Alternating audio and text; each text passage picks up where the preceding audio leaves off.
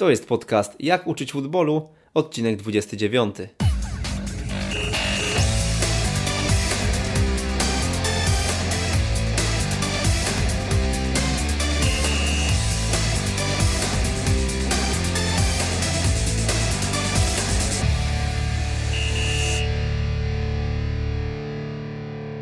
Przemysław Mamczak i Paweł Szymański. Witamy w 29 odcinku Jak uczyć futbolu. Nasz dzisiejszy gość w mediach mainstreamowych może nie jest zbyt popularną postacią, ale w wiadomościach, e, które do nas przesyłaliście, pojawiał się, były propozycje, żebyśmy zaprosili go właśnie do Jak uczyć futbolu. E, I dlaczego, to za chwilkę pewnie sam odpowie.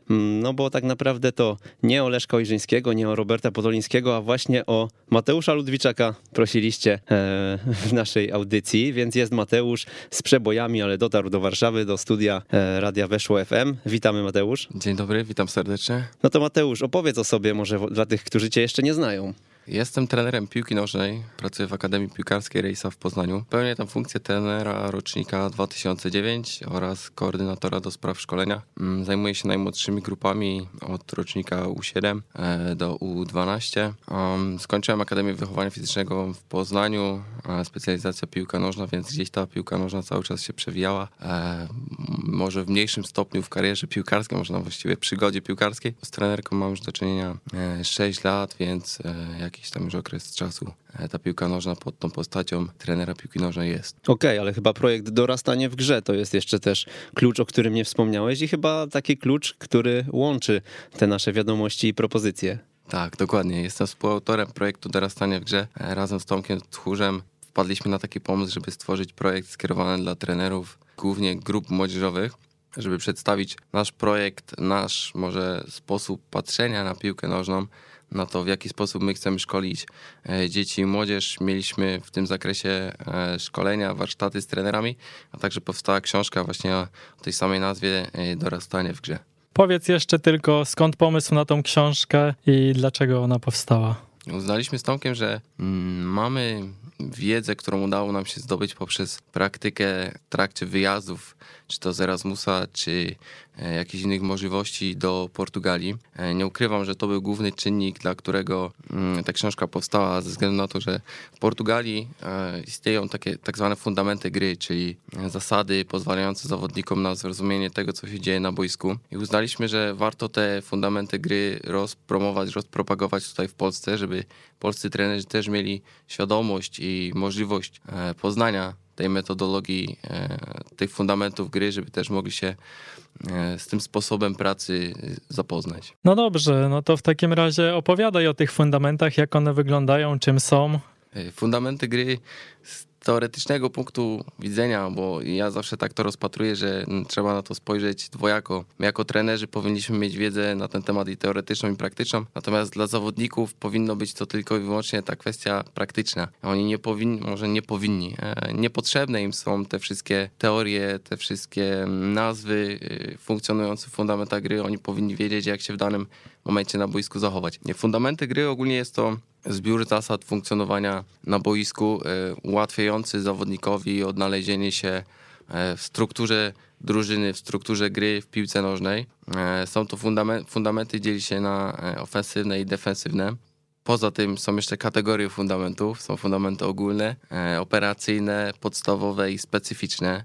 Te ogólne, tak jak sama nazwa wskazuje, są najbardziej uogólnione i, i jest ich tylko trzy.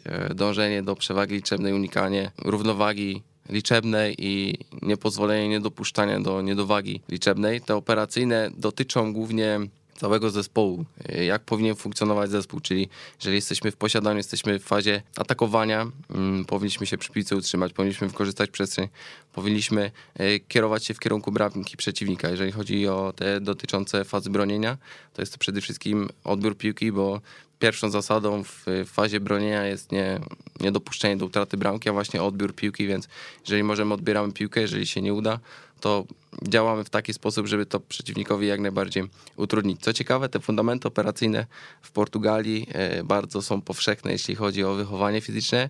Ja też miałem możliwość przez jakiś czas studiować, byłem na wymianie mm, e, studenckiej w, w Lizbonie, Facultade de Motricidade Humana, e, to tam w każdym przedmiocie, czy to była piłka ręczna, czy to była koszykówka, czy to właśnie była piłka nożna, prowadzący odnosili się właśnie do tych fundamentów. Mówili, że dzieci w szkole powinny przede wszystkim rozumieć, co się dzieje na boisku, w jaki sposób funkcjonować, obserwować y, i podejmować decyzje. Tam nacisk na aspekt techniczny związany z umiejętnościami technicznymi w zależności od tego, jaki y, potencjał ma, ma zawodnik, czy jakie ma dziecko, dla nich była to drugorzędna sprawa. Najważniejsze było to, jak to dziecko rozumie grę, jak sobie z tym wszystkim radzi na boisku, jak potrafi podejmować decyzje, więc to też jest fajna sprawa postrzegania całości kultury fizycznej, wychowania fizycznego przez Portugalczyków, że to nie jest tak, że ktoś sobie wymyślił fundamenty gry i dotyczą one tylko i wyłącznie piłki nożnej. No to jest jakby już szersze patrzenie e, na całe wychowanie fizyczne, na sport e, i oni w taki sposób tam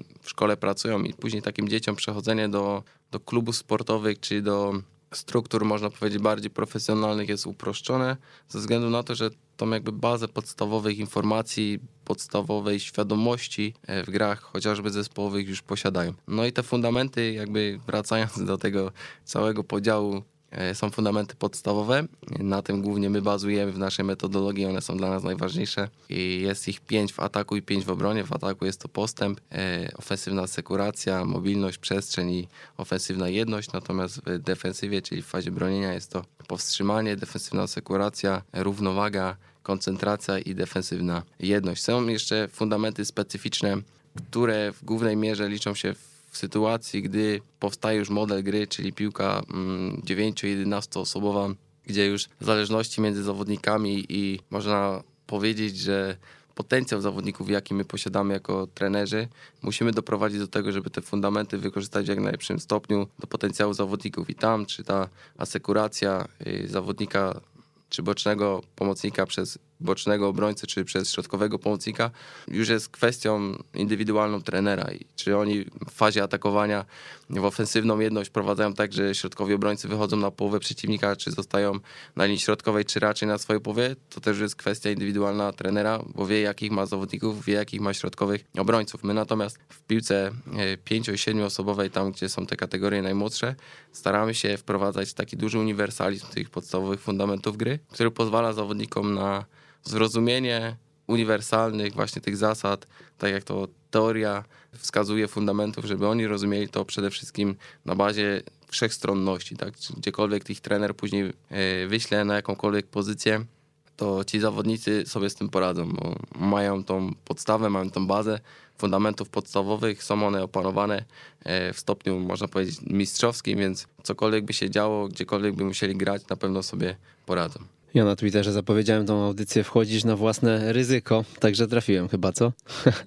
Zdecydowanie. Pociągniemy jeszcze ten temat troszkę teorii. Jakbyś mógł jeszcze powiedzieć kilka słów na temat każdego z tych fundamentów, jak on jest realizowany, a później przejdziemy już do tych kwestii bardziej praktycznych, czyli co oznacza postęp, bo e, nie każdy może wiedzieć, o co w tym chodzi. To też może tak pokrótce, bo myślę, że... Zdecydowanie tak, pokrótce. Tak, tak. tak, w książce jest to rozwinięte oczywiście, natomiast no, my dzisiaj na pewno skupimy się na tej części praktycznej, tak jak Paweł wspomniał, czyli jak to przełożyć faktycznie na boisko, ale po dwa zdania o każdym fundamencie poprosimy. Jasne, dobrze. Jeśli chodzi o pierwszy fundament w ataku, czyli o postęp, są to wszelkie działania z piłką w kierunku bramki przeciwnika i ten fundament dotyczy tylko i wyłącznie zawodnika, który w tym momencie z posiadaniu piłki kieruje się w kierunku bramki przeciwnika i jest to wykonane poprzez prowadzenie piłki, e, czy oddanie strzału do bramki, czy ostatecznie e, podanie jako element techniczny, podanie piłki do kolegi. Ofensywna asekuracja jest to kolejny fundament w ataku. Dotyczy zawodników, którzy znajdują się w centrum gry. Też wyjaśnię, co to centrum gry. E, można powiedzieć, że to przestrzeń bezpośredniego kontaktu z piłką. Czyli jeżeli znajduje się tam zawodnik, to ma bezpośredni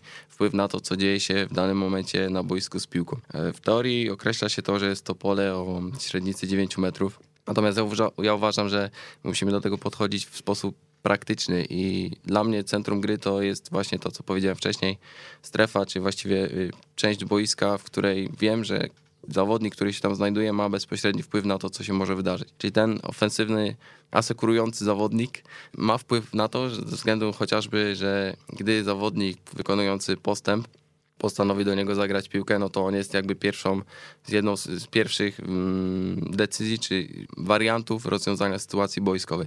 Też jeżeli zawodnik prowadzący piłkę przegra pojedynek 1 na 1 załóżmy, to on jest zawodnikiem, który go, tak jak sama nazwa wskazuje, asekuruje i jest do tego, żeby tą piłkę odzyskać i znowu prowadzić e, działania ofensywne. Też ofensywną asekurację w najnowszej literaturze my też to uwzględniliśmy. Rozróżnia się powyżej linii piłki i poniżej linii piłki. Chociaż znaczenie ma to samo, to znaczy pomóc zawodnikowi, który jest w posiadaniu piłki, e, to jak później będziemy rozmawiać o tej części praktycznej e, wdrażania fundamentów gry, no to ta asekuracja powyżej linii piłki też ma znaczenie, jeśli chodzi o zawodnika chociażby w środku boiska, gdzie nie, nie zawsze musi schodzić poniżej linii piłki, żeby kolega asekurować, bo odległość między nimi jest na tyle, nie jest tak duża, że może być powyżej linii piłki dostać e, podanie, choć, chociażby nawet jeżeli straci piłkę zawodnik prowadzący, to jest na tyle blisko, że może ją też odzyskać. Kolejny fundament, mobilność. E, on też był troszkę inaczej postrzegany wcześniej, a teraz ta nowa literatura, która wprowadziła pięć fundamentów w ataku i pięć fundamentów w obronie, wskazuje, że jest to ruch za plecy ostatniego obrońcy.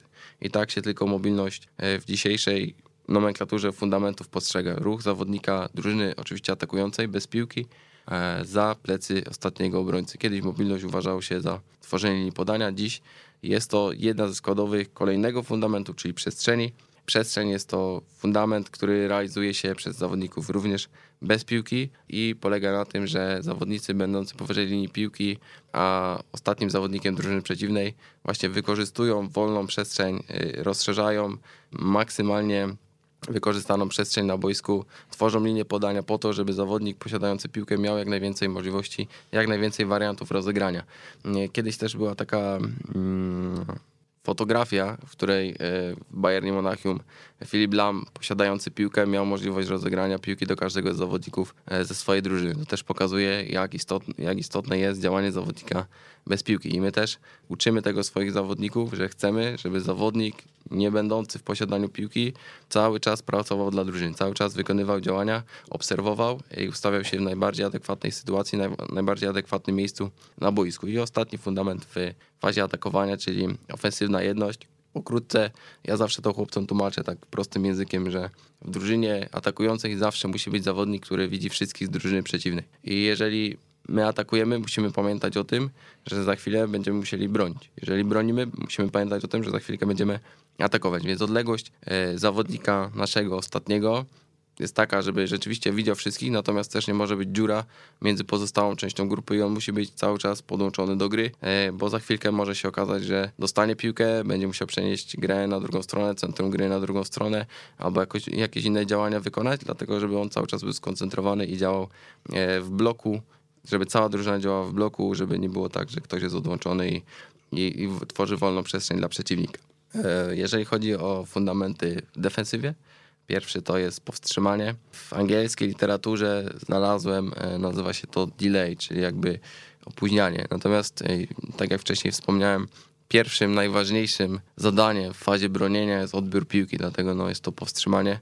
bo chcemy powstrzymać atak przeciwnika, chcemy piłkę odebrać i być w jej posiadaniu. Dlatego też tak to tłumaczymy, że jest to powstrzymanie, bo chcemy piłkę odebrać, natomiast opóźnianie jest jakby jednym z składowych powstrzymania, można tak nazwać, że jeżeli jest sytuacja, w której mamy niedowagę, czyli ten fundament, fundament ogólny, do którego nie chcemy dopuścić, czyli do, do mniejszości liczebnej w centrum gry, no to w tym przypadku musimy postarać się y, opóźnić działania przeciwnika do momentu, aż przynajmniej dojdziemy do równowagi, a najlepiej, jeżeli wrócą zawodnicy z naszej drużyny i umożliwi nam to posiadanie przewagi centrum gry, no i ułatwi odbiór piłki.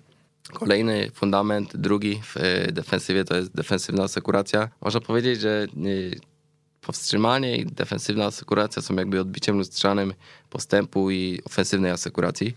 Natomiast no, to tylko dotyczy tych dwóch fundamentów, bo reszta już się troszkę e, różni. Więc defensywna asekuracja, gdyby mój kolega wykonujący powstrzymanie stracił piłkę, stracił, e, przegrał, przepraszam, stra, przegrał pojedynek 1 na 1, bo my piłki nie mamy w fazie bronienia. E, przegrał pojedynek 1 na 1, no to ja jestem jakby kolejną przeszkodą e, na drodze przeciwnika z piłką do tego, żeby ją odebrać, żeby przejąć piłkę i być w fazie atakowania.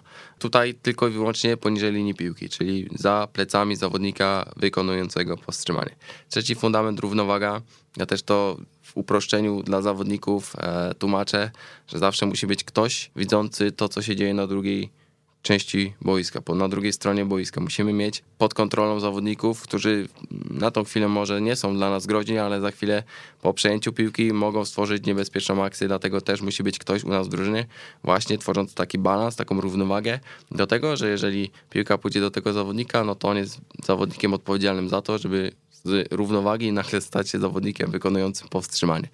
Jeśli chodzi o koncentrację, to jest kolejna zapora między piłką a bramką. Tam też ustawia się zawodnik po to, żeby zagęścić pole mm, na właściwie sektor najbardziej niebezpieczny, czyli ten środkowy y, dla zawodników drużyny przeciwnej, żeby oni szukali rozwiązania uciekając do bocznych sektorów. To też jest zmniejszenie przestrzeni między innymi zawodnikami z naszej drużyny. I ostatni fundament w fazie bronienia y, fundament defensywny to jest defensywna jedność. Tutaj też funkcjonowanie jako blok, przesuwanie się, obserwacja, zmniejszenie przestrzeni dla drużyny przeciwnej do tego, żeby mogli e, budować atak pozycyjny, czy próbować rozgrywać piłkę, żeby mieli jak najmniej miejsca, jak najmniej czasu. Co ciekawe, jeszcze fundament równowagi ma taką drugą składową, tak zwany fundament równowagi i odzyskania. I to jest zawodnik, który jest bliżej bramki przeciwnika niż zawodnik z piłką drużyny przeciwnej.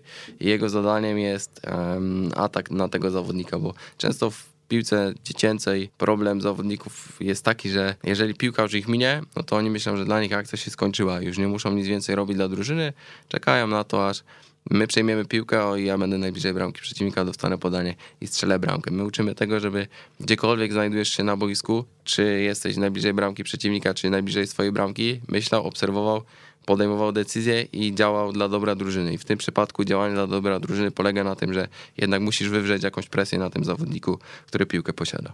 Dla wszystkich, którzy słuchają nas, nie wiem, w tramwaju, w autobusie, informacja, że audycja jest nagrywana, więc będzie dostępna do odsłuchu, będzie można sporządzić fajne notatki z niej. Mateusz, a powiedz, dlaczego mm, Twoim zdaniem Jaka jest wyższość tej portugalskiej myśli opartej, szkoleniowej, opartej właśnie o fundamenty gry nad powiedzmy polską i tym, w jaki sposób trening jest u nas wdrażany? To znaczy, nie nazwałbym tego wyższością, ze względu na to, że y, jest wiele dróg dojścia do celu i nie ma złotego środka, nie ma złotej recepty na to, że tak powinniśmy szkolić, co jest najlepsze y, i tak to powinno funkcjonować. Ja osobiście uważam, że jest to dla zawodników lepsza droga po części związana z fundamentami portugalskimi, ale my też wdrażamy rzeczy związane z nielinarną pedagogiką, która nie jest do końca portugalska.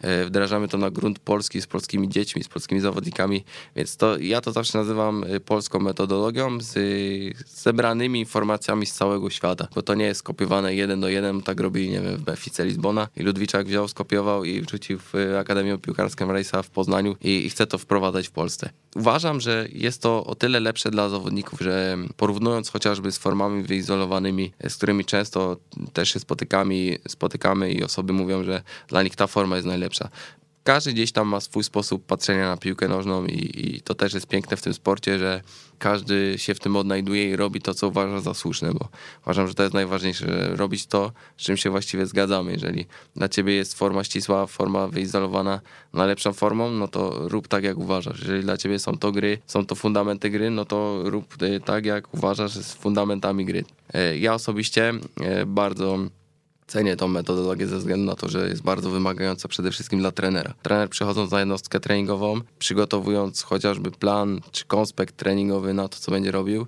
to nie jest jego koniec pracy, to jest właściwie dopiero początek, bo najważniejszą pracę wykonuje w treningu, podczas treningu, podczas właściwie gry, w której musi bardzo dużo ja to nazywam rzeźbić, bo tam naprawdę e, jest praca, jest obserwacja, jest e, potrzeba zatrzymywania gry, zadawania pytań, więc to jest na pewno e, dla trenera trudne. Myślę, że te fundamenty gry o tyle są ciekawe, że dają zawodnikowi bardzo dużą dozę kreatywności, dozę takiego wyrażania siebie, bo Nielinearna pedagogika też mówi o tym, że nie ma złotego, idealnego wzorca ruchowego, nie ma idealnego rozwiązania. Jeżeli ty rozwią znajdujesz rozwiązanie, które jest skuteczne, które przynosi efekt, no to jest to rozwiązanie, jest to rozwiązanie dobre. Natomiast y, myślę, że fundamenty gry pomagają zawodnikom zrozumieć to, co się dzieje na boisku i może jest to taki główny czynnik, który, który powoduje, że, że ja się ukierunkowałem w, te, w tę stronę, a nie na przykład formę wyizolowaną, ze względu na to, że forma wyizolowana często nie mamy przeciwnika, który, no jak wiemy, w warunkach meczowych zawsze występuje. I im więcej tego przeciwnika mamy, im więcej się do niego przyzwyczajamy i mamy świadomość, że on ciągle u nas występuje i istnieje, tym jest nam łatwiej później przenieść na grunt piłkarski y, czy meczu piłkarskiego to, czego się uczymy. I też tu z Pawłem rozmawialiśmy przed audycją na temat tej formy wyizolowanej. Są też badania, yy, które mówią o tym, że w formie wyizolowanej o wiele szybciej osiąga się wyniki i rezultaty. Jest to na pewno szybciej widoczne, że jest to skuteczne, czy działania techniczne, czy jakieś tam schematy. Na pewno szybciej są do załapania przez zawodników, bo jest to jakby mniejsze obciążenie układu E, ośrodkowego układu nerwowego, bo nie musimy się cały czas koncentrować. E, jest to mniejsze obciążenie dla, naszej, dla naszego umysłu, bo nie musimy cały czas być e, skoncentrowani, obserwować i tak dalej. Natomiast te badania też mówią o tym, że zawodnik szybciej traci to, czego się nauczył, jeżeli to nie jest dla niego zrozumiałe i jest to bardziej narażone na stres. To znaczy czynnik stresu powoduje, że te umiejętności czy te rzeczy, które robimy w formie wylizowanej, mniej funkcjonują w ostatecznej formie, czyli w tej, tej rywalizacji meczowej do formy wyizolowanej myślę, że jeszcze później wrócimy. Natomiast padło takie słowo, a w zasadzie wyrażenie jak pedagogika nielinearna. Jakbyś mógł to rozwinąć i powiedzieć, jakie są różnice między właśnie pedagogiką nielinearną, a tradycyjnymi metodami pracy, to myślę, że byłoby fajnie dla wszystkich słuchaczy. E, jeśli chodzi o nielinearną pedagogikę, rzeczywiście jest to metoda pracy taka można powiedzieć alternatywna, bo ona jest dość nowa, jeżeli chodzi o naukę samą w sobie, bo pierwsze artykuły dopiero powstały w 2007 roku, więc na dobrą sprawę jest to po części nowa forma pracy ogólnie z człowiekiem, bo to odnosi się do sportu, ale nie tylko y, można to odnieść do naszego całego życia, bo nielinearną pedagogikę można potraktować jako swoją ideę, swój sposób myślenia, swoją wizję myślenia e, całożyciowego, e, nie tylko sportowego. Ona charakteryzuje się tym, co, co powiedziałem, że nie ma złotego środka, w sensie może nie, nie ma idealnego wzorca, o tak.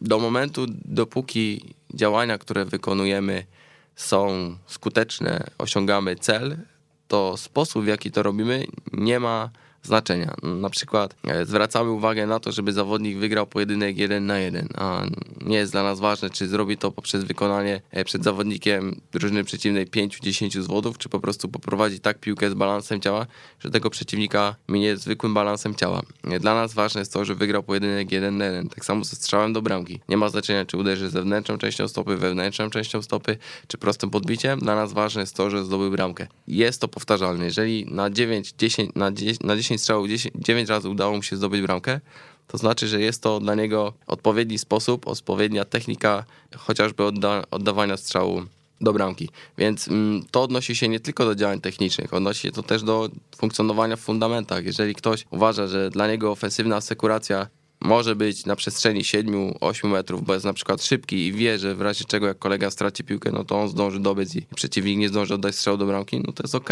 Jeżeli ktoś uważa, że on potrzebuje 4 metrów i musi stać bliżej, nie jest to problem. Tak samo druga sprawa, znowu jest ta asekuracja, ale tym, w tym przypadku podanie piłki przez zawodnika, który robił postęp, podaje do tego zawodnika i teraz ja muszę przenieść grę na drugą stronę. Czy ja potrzebuję więcej przestrzeni, czy mniej przestrzeni? Czy ja już wiem, co zrobię z piłką, zanim ją przyjmę, czy ja muszę ją najpierw przyjąć, popatrzeć, podjąć decyzję i wtedy podać. I to też warunkuje moją odległość do zawodnika z piłką, więc to jakby mm, skuteczność y, działań zawodnika jest dla nas nadrzędnym y, celem, czyli w jaki sposób zawodnik pewnych elementów się uczy, nie jest ważne. Ważne jest to, żeby osiągał ostateczny cel i żeby ten cel rzeczywiście był realizowany w grze, bo to dla nas jest najważniejsze, żeby zawodnicy mieli świadomość, że te ich wzorce ruchowe są dostosowane e, do ich funkcjonowania na boisku. Co ciekawe, ostatnio akurat e, oglądałem film, to dość stary. E, Discovery miało mm, Miracle Body, taką serię, czyli mistrzowski organizm tam, było pokazane, tam była historia Michaela Phelpsa. E, porównywali jego technikę pływania z techniką pływania e, jednego z Japończyków, który pobił rekord Japonii, który tam był nie, nie do pokonania przez ileś naście lat. I ten Japończyk miał zupełnie inną technikę niż zazwyczaj byśmy otwierając książkę od pływania zobaczyli, aha, w taki sposób powinienem ułożyć rękę, w taki sposób powinienem wykonywać ruch nogami. On na przykład nie zginał ręki w fazie, jeżeli ręka była nad wodą, nie zginął jej wyprostowaną rękę wkładał do wody. Teoretycznie jest to, można powiedzieć, błąd metodyczny, błąd y, techniczny i gdyby ktoś się czepiał techniki, no to powiedział, no nie, no ty źle pływasz, tak? No ale jak źle pływam, jak pobijam rekordy, których nikt nie mógł pobić przez tyle lat i zdobywam jakieś tam medale na Mistrzostwach Świata, więc uważam, że jeżeli takie rzeczy dzieją się w pływaniu, które jest e, sportem w zakresie koordynacji na niższym poziomie, czyli tutaj mamy tylko zmienną e, dotyczącą czasu, bo tutaj się ścigam z przeciwnikiem, a warunki basenowe są dla wszystkich równe. E, nikt mi na mój tor nie wpłynie, będę płynął swoim torem, wiem jakie ruchy muszę wykonywać. Ruchy są też cykliczne, powtarzalne, bo nie muszę nagle zmieniać moich ruchów, bo nagle muszę zmienić kierunek płynięcia tu jest tylko czas, tak? I, I, jeżeli w takim sporcie jest możliwość dostosowania ruchu do swoich zmiennych, czyli do, do swojego ciała, do swoich uwarunkowań somatycznych, czy poznawczych, czy takich, które no, naturalnie wydają mi się wygodniejsze, no to myślę, że tym bardziej w piłce nożnej, w której no, ta koordynacja z tych podziałów jest na najwyższym poziomie, czyli są zmienne i warunków, czyli y, jestem przeciwnik, są y, zmiany kierunku prowadzenia piłki, jest też presja czasu, bo ten przeciwnik może mi piłkę odebrać. To jest sport terytorialny, muszę sobie z tym poradzić. No to myślę, że tutaj tym bardziej możemy dać dozę dowolności zawodnikom do tego, żeby oni sami odnaleźli ten właściwy swój wzorzec. Ja też zawsze na warsztatach pokazywałem trenerom Cristiano Ronaldo i Messiego. Mówiłem, że to jest zupełnie inny charakter zawodnika. Inaczej prowadzą piłkę, inaczej biegną, e, inaczej wykonują zwody, a porównując ich, powiemy, że i ten, i ten jest naprawdę piłkarzem na najwyższym poziomie. I gdyby sprawdzić z biokinematycznego punktu widzenia, może i jeden i drugi mają zły łańcuch biokinematyczny biegu, ale kogo to interesuje, do momentu aż Cristiano Ronaldo i Messi strzelają no, bardzo dużo bramek dla swoich drużyn i pozwala im to zwyciężać w meczach z innymi przeciwnikami, więc myślę, że my często staramy się zamknąć w takich teoretycznych ramach, które powodują, że jest nam łatwiej pewne rzeczy zrozumieć, natomiast ograniczamy kreatywność, ograniczamy dozę takiego właśnie, myślę, piękna sportu, takiej wszechstronności, takiej różnorodności, że my jesteśmy na dobrą sprawę wszyscy różnorodni. Jak mamy drużynę, to każdy z naszych zawodników jest inny i my nie możemy ich zamknąć w jedną ramę i powiedzieć, ok, wszyscy musicie robić tak, tak i siak, bo tak jest napisane w książce. No każdy z nas jest inny i my musimy ich tak dostosować, tak musimy z nimi pracować, żeby każdy z nich się mógł rozwijać na swój własny sposób, jak najlepszy sposób. Bardzo obszerny wstęp teoretyczny. Mateusz, to przejdziemy do praktycznych e, wskazówek. Ty zdajesz sobie sprawę, że mamy ograniczony czas antenowy? Tak, tak. Postaram się w skrócie tak, żeby ci, którzy pierwszy raz słuchają... Mięso, mięso. Teraz Dobrze. pora na mięso. Powiedz, jak wdrażasz e, w trening e, właśnie pracę na fundamentach, bo to jest chyba najciekawsze. Myślę, że takiej teorii gdzieś tam można zasięgnąć w internecie też, po części też na waszych warsztatach czy w książce. Natomiast jak to wygląda w praktyce, bo tak jak powiedziałeś, to jest bardzo duże wyzwanie dla trenera i chyba, chyba właśnie trenerzy, którzy nas słuchają, chyba się tym najbardziej będą interesować. Tak, to prawda. I w ogóle ja się bardzo cieszę, że zaprosiliście mnie tak długi czas po tym, jak powstała książka, ze względu na to, że gdyby to było krótki okres po tym, jak napisaliśmy książkę, to pewnie no, trenerzy i osoby słuchające niewiele więcej by się dowiedziały z tego, co, co jest napisane w książce. Natomiast teraz, po, po tym czasie... Słuchacze wymogli. No Naprawdę i... były wiadomości, zaproście Mateusza Ludwiczaka, bo pewnie chcieli właśnie ze względu na to, że nie organizujecie już warsztatów, pewnie chcieli o fundamentach posłuchać. To bardzo mi miło. Natomiast, y, tak jak mówię, myślę, że teraz może powiem coś mądrzejszego albo ciekawszego niż powiedziałbym te kilka lat wcześniej i też jest to teraz bardziej praktyczne, bo tą naszą metodologię w Akademii Piłkarskiej Rejsa w tych grupach, można powiedzieć, wyselekcjonowanych, reprezentacyjnych w Poznaniu już wprowadzamy czwarty rok, więc można powiedzieć, już mamy jakieś doświadczenie praktyczne, może i małe, natomiast y, wiemy, jak to wygląda, jak to wprowadzać, y, jakie popełniliśmy błędy, y, jak ta metodologia ewoluuje, bo to też nie jest, ewoluuje, bo to też nie jest tak, że robiliśmy jedno, stoimy i już nic się nie zmienia, o tym też za chwilę powiem. Natomiast jeśli chodzi o praktykę i pracę z fundamentami, no to też trzeba spojrzeć szerzej, ze względu na to, że ta praca nie zamyka się na, na zasadzie jednostek treningowych, podziału na mikro, mezo i makrocykle. Tu trzeba spojrzeć na sposób patrzenia na piłkę nożną, na postrzeganie piłki nożnej trochę w inny sposób, ze względu na to, że jednostki treningowe, gdyby ktoś przyszedł na moją jednostkę treningową we wrześniu, w październiku, w marcu i w maju, zobaczyłby, że właściwie robimy rzeczy bardzo podobne, jak nie w większości przypadków identyczne. I ktoś powiedział, no zaraz, no, co tu się dzieje? Skoro oni robią przez rok to samo, no to czego oni oczekują, że coś tu się poprawi, skoro robią cały czas to samo. I tak to rzeczywiście wygląda i tak y, ci trenerzy, którzy teraz y, pracują w akademii i wdrażają tę metodologię, też tak mówili na początku, że no, wydawało się, że to będzie monotonne. Natomiast to nie jest monotonne ze względu na to, że każdy trening jest inny, e, ze względu na to, że my w jednostce treningowej chcemy wprowadzać wszystkie fundamenty naraz. No brzmi to troszkę e, jak szalony pomysł, bo jak gość chce wprowadzać 10 fundamentów w ciągu jednej jednostki, jak się nie skupisz na wszystkim, to się nie skupisz na niczym.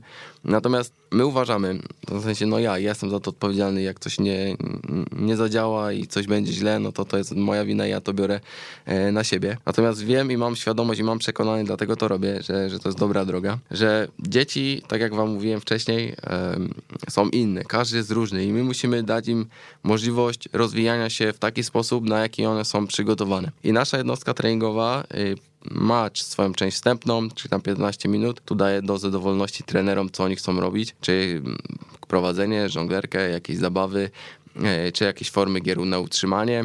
Wszystko kwestia trenera po analizie tego, co się działo chociażby w ostatnim meczu, w którym uczestniczyli zawodnicy, nad czym warto jeszcze gdzieś tutaj dopracować. Później mamy grę 1 na 1, 2 na 1, e, w której chcemy, żeby zawodnicy nasi rozwijali swoje umiejętności indywidualne prowadzenia piłki, wykonywania zwodów, strzałów do bramki w takich właśnie warunkach e, działania 1 na 1. E, I na końcu mamy grę. Dla nas to jest jakby no, najważniejsza część, jakby źródło tego, co w procesie treningowym jest dla nas najważniejsze. I w tej grze, która załóżmy trening trwa półtorej godziny, 45 minut jest gry, tej końcowej, to my tam jako trenerzy wykonujemy najważniejszą pracę i tak jak mówiłem, rzeźbimy. I podczas tej gry chociażby załóżmy w, kategorii żaka, gdzie gra 4 plus bramkarz, czyli 5 na 5, zatrzymujemy grę, e, mówimy stop, to jest najważniejsza zasada. Jeżeli trenerzy nie wiedzą jak zacząć pracę, to niech zaczną z zasady stop. Jak jest stop, to zawodnicy się nie ruszają. Gdziekolwiek jesteś na boisku, cokolwiek ci nie przyjdzie do głowy po tym, jak trener powie stop, nie możesz się ruszyć. Bo to nie jest po to, że ja teraz przyjdę i będę ci wytykał błędy, że ty nie potrafisz tego, nie rozumiesz tego i masz problemy z tym, tylko po to, żebyś był lepszym piłkarzem, żebyś się rozwijał, żebyś e, w przyszłości nie popełniał tych samych błędów. I zatrzymuje się gra, jest stop i ja zadaję pytania zawodnikom. Te pytania właśnie dotyczą fundamentów gry. Ja im nie mówię, słuchaj, czy ty uważasz, że dobrze robisz ofensywną asekurację, a ty defensywną jedność? No bo dla dziecka to jest, można powiedzieć, abstrakcyjne, co goś ode mnie chce. E, ja nie rozumiem, o czym on do mnie mówi. Więc ja się staram uprościć im, tak jak wam powiedziałem, te formy fundamentów do pytań, które pozwolą im zrozumieć funkcjonowanie na boisku. I chociażby ta ofensywna asekuracja. Jest zawodnik z piłką i jest ktoś, kto tą ofensywną asekurację wykonuje źle. To znaczy, no, schował się za przeciwnikiem i ani nie tworzy linii podania, i ani e, nie jest w stanie odebrać piłki po stracie, gdy kolega ją w pojedynku jeden na jeden przegra. No i zatrzymuje, zadaje pytanie, zobacz, czy jesteś w stanie e, teraz, jeżeli twój kolega straci piłkę, odebrać piłkę zanim zawodnik chociażby strzeli do bramki. No nie. Co się stanie w sytuacji, w której jak jesteś teraz ustawiony, jeżeli przeciwnik przejmie piłkę? Jaka sytuacja? No, że będzie chociażby jeden na jeden z bramkarzem. To co możesz zrobić, żeby w razie czego kolega mógł do ciebie piłkę podać i w razie czego jak on straci piłkę, żebyś ty mógł tą piłkę odebrać, żeby przeciwnik nie mógł oddać strzału do bramki. No i zawodnik szuka, patrzy, myśli. Ja mu daję możliwość teraz przemyślenia sytuacji i on sobie tego całego piłkarskiego swojego świata musi, musi w taki sposób poukładać, żeby znaleźć odpowiednie ustawienie na wojsko. No i załóżmy ustawię się tam, gdzie, gdzie wiedziałem, że się ustawię, to jest źle. No i, i znowu. Gorzej jak, gorzej jak powie trenerze, ale ja realizowałem mobilność. Oni akurat, y, moi zawodnicy i wszyscy zawodnicy Akademii Piłkarskiej Rejsa, w których te fundamenty są wdrażane, nie mają pojęcia, co to jest mobilność, na szczęście. Oni wiedzą, że jeżeli jestem najwyżej y, ustawionym zawodnikiem, to wiem, że muszę temu przeciwnikowi uciekać, robić ruch za jego plecy, starać się mu przeszkadzać, utrudniać działanie. No i chodzi o to, żeby ten zawodnik doszedł do rozwiązania. Jeżeli on do tego do rozwiązania nie dojdzie sam, y, no to ja muszę mu tak ułatwiać tymi pytaniami, czasami tych pytań jest kilka, żeby mógł sobie ostatecznie ułożyć w głowie, że ofensywna asekuracja to jest sytuacja, w której on oczywiście nie wie, że jest ofensywna asekuracja, że wiem, że na przykład jak jestem ostatnim zawodnikiem, jest kolega z piłką, to ja muszę zostać, bo jak on straci piłkę, to ja muszę tą piłkę odebrać. Jeżeli on będzie chciał do mnie podać, bo tam na przykład będzie trzech przeciwników, no i nie będzie mądrym rozwiązaniem prowadzić tam piłkę, to ja tam będę, będzie mógł do mnie podać, bo nie będę schowany za przeciwnikiem. I tak to wszystko funkcjonuje. I ja załóżmy zatrzymuję grę mniej więcej 10 razy, może czasami więcej, czasami mniej i zadaje pytania dotyczące właśnie tych 10 fundamentów, czyli raz ofensywną asekurację, raz defensywną asekurację, raz mobilność, raz przestrzeń, raz defensywną jedność i chodzi tutaj o to, że każdy z tych zawodników ma w sobie inne pokłady e, świadomości, inne pokłady zasobu poznawczego. To znaczy, że jedno dziecko jest w stanie podczas jednostki treningowej załapać, że trener mówi o tym, o tym, o tym, o tym i on 6-7 tych sytuacji boiskowych weźmie ze sobą, będzie pamiętał i na następnych jednostkach treningowych, jak podobna rzecz się wydarzy, to mniej więcej będzie próbował tych rozwiązań, e, te rozwiązania naśladować. Inne dziecko, załóżmy, jeżeli jest w okresie egocentryzmu, bo też musimy wiedzieć, że w ontogenezie człowieka e, dzieci są w okresie egocentryzmu do mniej więcej 7-8 roku życia. Natomiast ja tego nie wiem, czy mój zawodnik mający 8 lat jest egocentrykiem, czy nie jest. Ja mogę mu zrobić wielką krzywdę, blokowo wprowadzając fundamenty, że masz dwa miesiące na to, żeby nauczyć się ofensywnej asekuracji, za chwilę dwa miesiące na to, żeby nauczyć się przestrzeni, czyli gdzieś tam tworzenia linii podania, wykorzystywania przestrzeni boiskowej. Ale on nawet jakby miał pół roku, a będzie nadal w tym okresie egocentryzmu, on tego nie zrozumie. I tu zaczyna pojawiać się problem tego, co widzimy często w edukacji szkolnej, że musimy pędzić z materiałem na matematyce, było dodawanie, e, odejmowanie, teraz musi być mnożenie.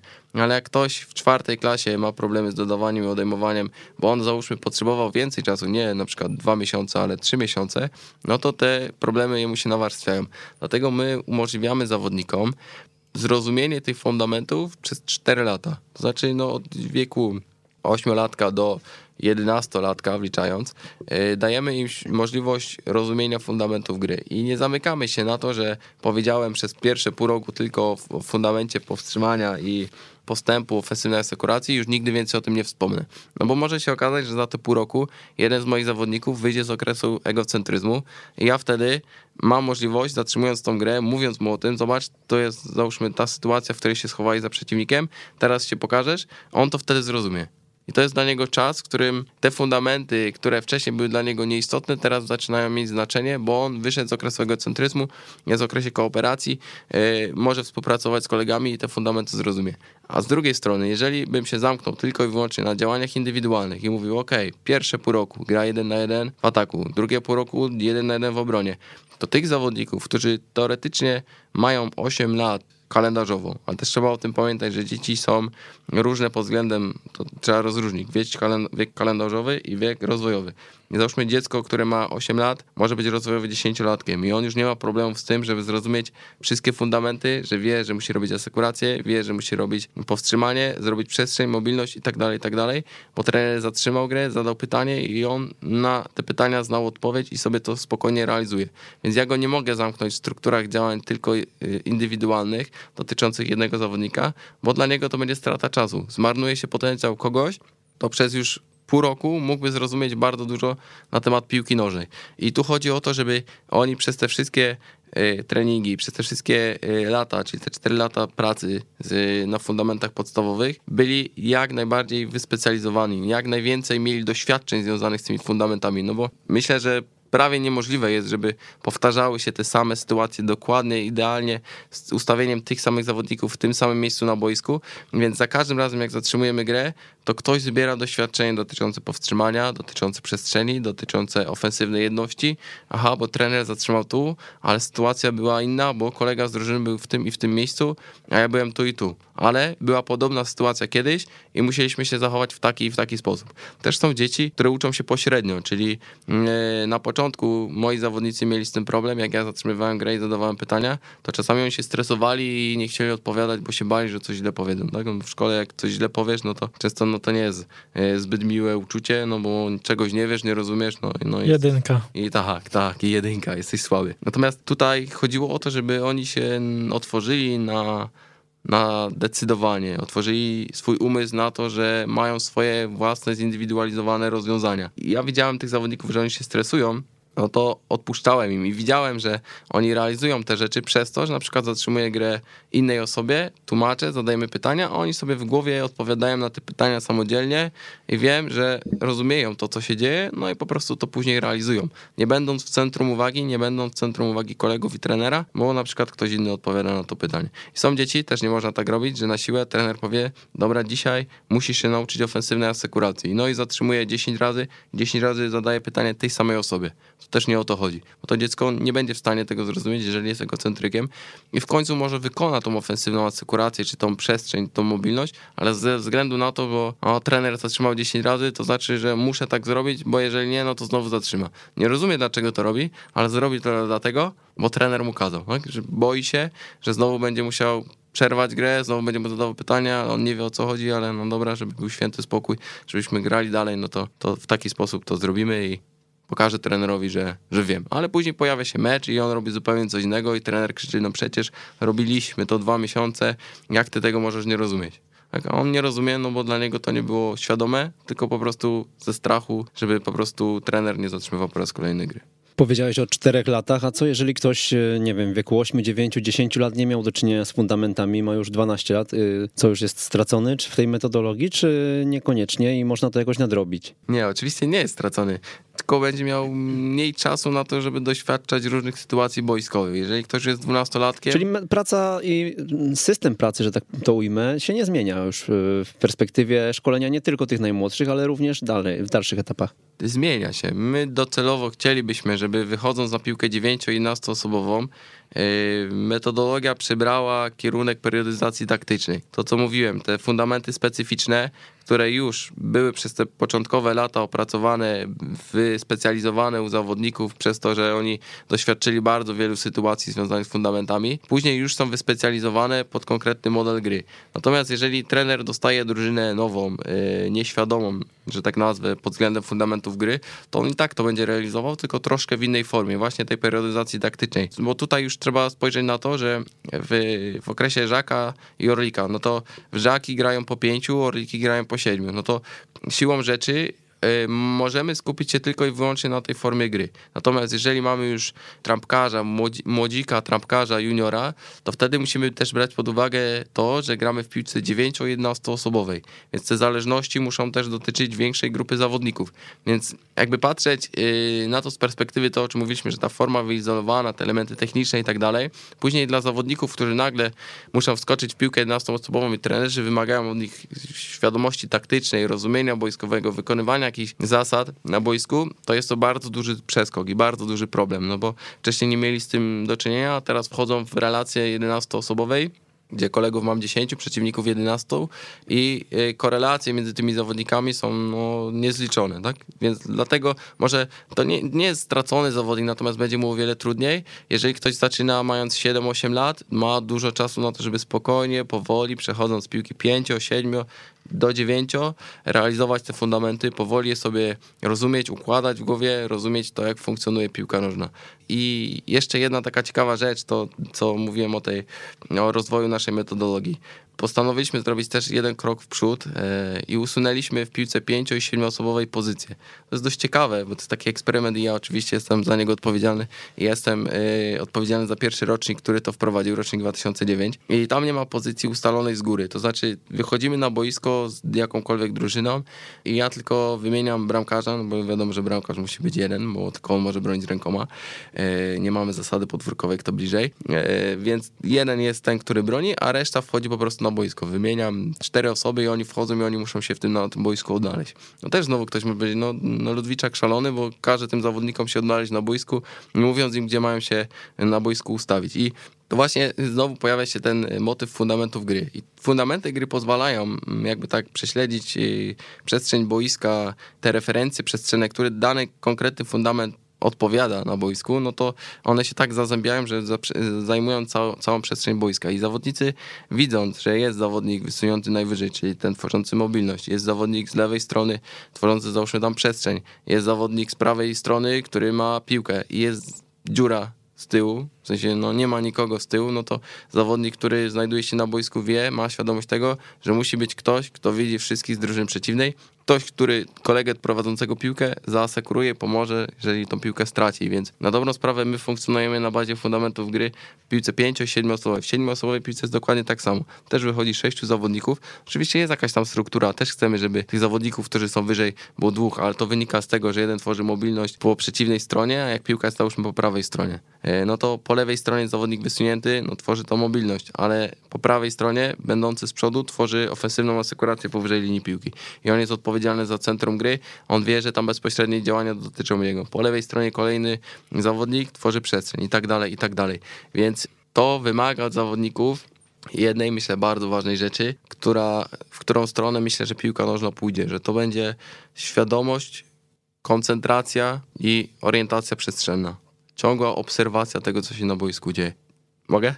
No, Jeśli- nasuwa się kilka pytań, ale możesz. jeszcze tylko dokończę ten wątek, bo to dość ważne, żeby y, to wyjaśnić. Dlaczego my tak robimy i dlaczego właśnie poszliśmy na brak pozycji? Bo to trzeba pomyśleć na to, co się wydarzy z piłką nożną za 10 lat. Nie możemy szkolić zawodnika do piłki nożnej y, seniorskiej, tej, co jest obecnie na świecie. Tak? Musimy przygotować ośmiolatka do tego, co się wydarzy za 10 lat, za 12 i jak wtedy będzie wyglądać piłka nożna. No my możemy tylko przypuszczać, możemy sobie spekulować, jak to będzie wyglądać. Natomiast są trenerzy, e, czy Mourinho, czy Bielsa, czy e, inni trenerzy, którzy mówią o tym, Nagelsmann, który mówi, że chce wprowadzać brak pozycji w piłce jednostoosobowej na, na poziomie Bundesligi. No, no to, to są sygnały, które mówią o tym, że za chwilę może każda drużyna będzie grała bez pozycji, bo będziemy chcieli zawodnika świadomego. I jeżeli my szkolimy przez cały czas zawodnika z pozycją i nagle kto, któraś z drużyny chce go wrzucić w środowisko bez pozycji, będzie mu się trudno odnaleźć. Nasi zawodnicy, gdziekolwiek pójdą, gdziekolwiek będą